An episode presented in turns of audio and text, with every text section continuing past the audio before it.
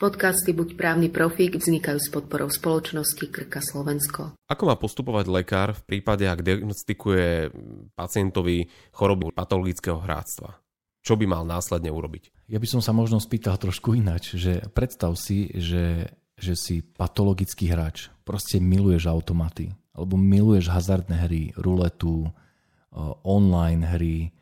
Až sa to vlastne preklopí do takého bodu, že niekto povedal, že nie ti pomoci, proste stojí to veľa peňazí, ohrozuje to rodinu, že čo sa vlastne môže diať, lebo samozrejme aj však aj tá rodina, aj štát má nejaký záujem na to, aby sa tu nerozmáhali nejaké neresti, ktoré majú negatívny dopad hlavne na to okolie, ale aj na daného človeka.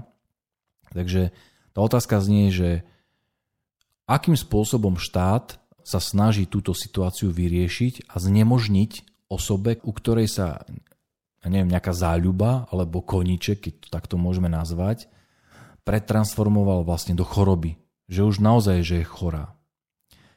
No a štát k tomu pristúpil tak, Slovenská republika, že zaviazal zdravotníckého pracovníka, ktorý, ktorý zistí u pacienta, že trpí chorobou patologického hráčstva, že je povinný informovať danú osobu, tohto vlastne chorého človeka, že informácia o tom, že takáto choroba mu bola diagnostikovaná, bude nahlásená do Národného centra zdravotníckých informácií a že Národné centrum zdravotníckých informácií tento údaj, to znamená, že on si spojí, že Janko Mrkvička, jemu bola diagnostikovaná takáto choroba, tak tento údaj je sprístupnený do osobitného registra osôb, ktoré sú vylúčené z účasti na hazardných hrách do toho registra majú prístup tí prevádzkovateľia tých kasín a tak ďalej. A kto ešte každý tam môže nahliadať? Áno, presne tak. E, dôležité je v podstate to, aby sa zabezpečilo, že ak máme osobu, ktorá je chora,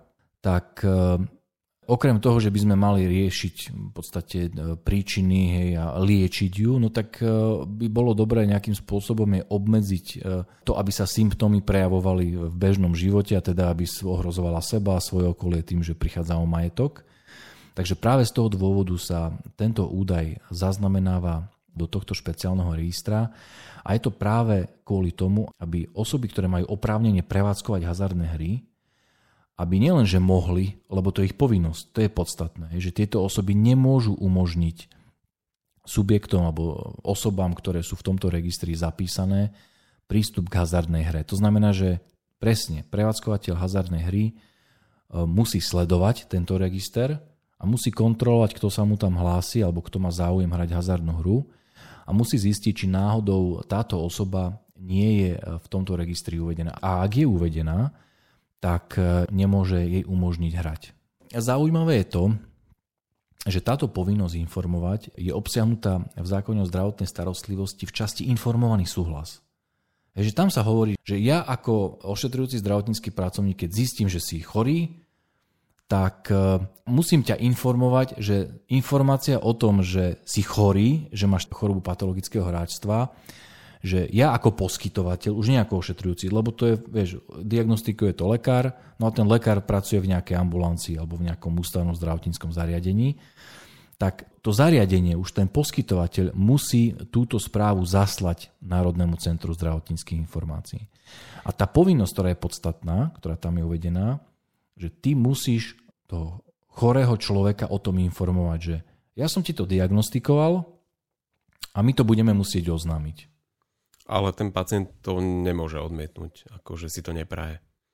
A teraz tá zrada, to je veľmi dobré, vidíš, preto ja som nedopovedal ako do konca, lebo, lebo na to sa mnohí akože potom aj pýtajú, že čo to, no dobre, v praxi čo to znamená, lebo to sa udeje, hej, ty si predstav, že sedíš u lekárom, ti povie, že no viete čo, fakt to je problém, to už nie je koníček, že čo robíte vo voľnom čase, tak dojde na záhradku a ty ideš akože do kasína, že od určitého momentu sa z toho môže stať problém. No a ten lekár ti to oznámi a ty povie, že hej, hej, moment, moment, ja nechcem byť v žiadnom registri. Akože zabudnite na to. No a tá zrada je v tom, že v zákone o zdravotnej starostlivosti to nie je dopovedané. Že tam je povedané len to, že lekár ho musí o tom informovať.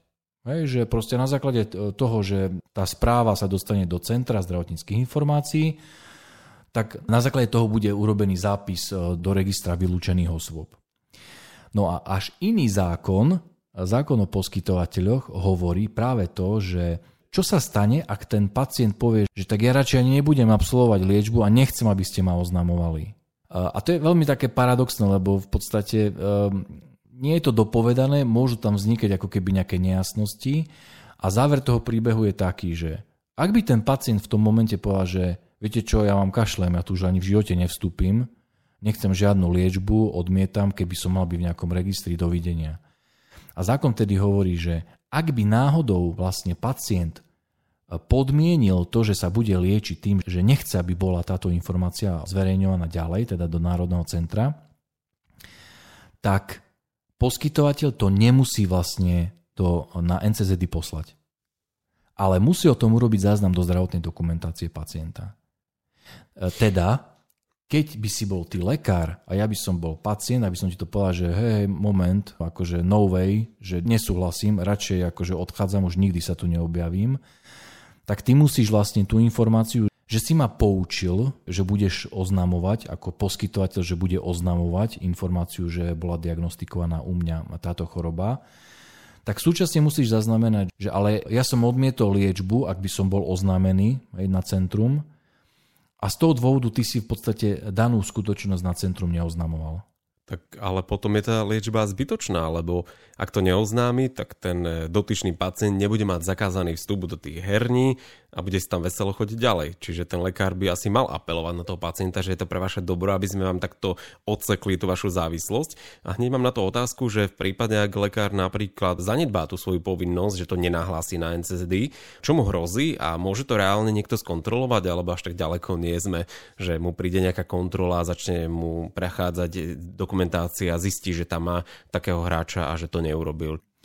No, je to povinnosť, ktorá je stanovená v zákone a sankcia tam hrozí. To znamená, že ty jednoducho ako lekár musíš buď oznámiť, že si diagnostikoval svojmu pacientovi chorobu patologického hráčstva, alebo musíš do zdravotnej dokumentácie zapísať, že ty si to diagnostikoval, informoval si pacienta, pacient odmietol liečbu, ak to oznámiš na centrum a z toho dôvodu si to neoznámil. To znamená, že ono to nie je akože nejaké veľké ohrozenie, podstatné je to, že ty to musíš jednoducho nejakým spôsobom zaevidovať do zdravotnej dokumentácie.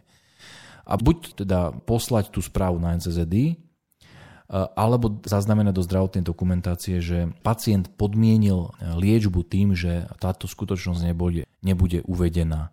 Je to také kontraproduktívne z môjho pohľadu, sa mi zdá, lebo v podstate na konci dňa ak to ten pacient vie, že môže podmieniť svoju liečbu tým, že povie, že nebudete oznamovať, tak sa stane naozaj to, že on hneď od teba môže ako od lekára ísť hej, veselo vykročiť do kasína. Ale to už je odborná otázka ako medicínska si myslím, že ako sa dá liečiť hej, takéto ochorenie a určite aj tá dôvera medzi pacientom a medzi lekárom tam bude zohrávať e, významnú rolu. No a z toho dôvodu v podstate asi aj e, zákonodarca požaduje, aby to bolo také akože vyjasnené medzi nimi dvoma, hej, že aby to nebolo také, že lekár nabonzoval a pacient sa to dozvie, keď mu zakážu vstup hej, a sa zistí, že no preto mi zakázali vstup, lebo ste ma nabonzovali, no tak tej dôvere to asi veľmi nepomôže. Takže z môjho, ale to je moja interpretácia, že asi aj z toho dôvodu ten dovetok toho príbehu je takýto. Podcasty Buď právny profík vznikajú s podporou spoločnosti Krka Slovensko.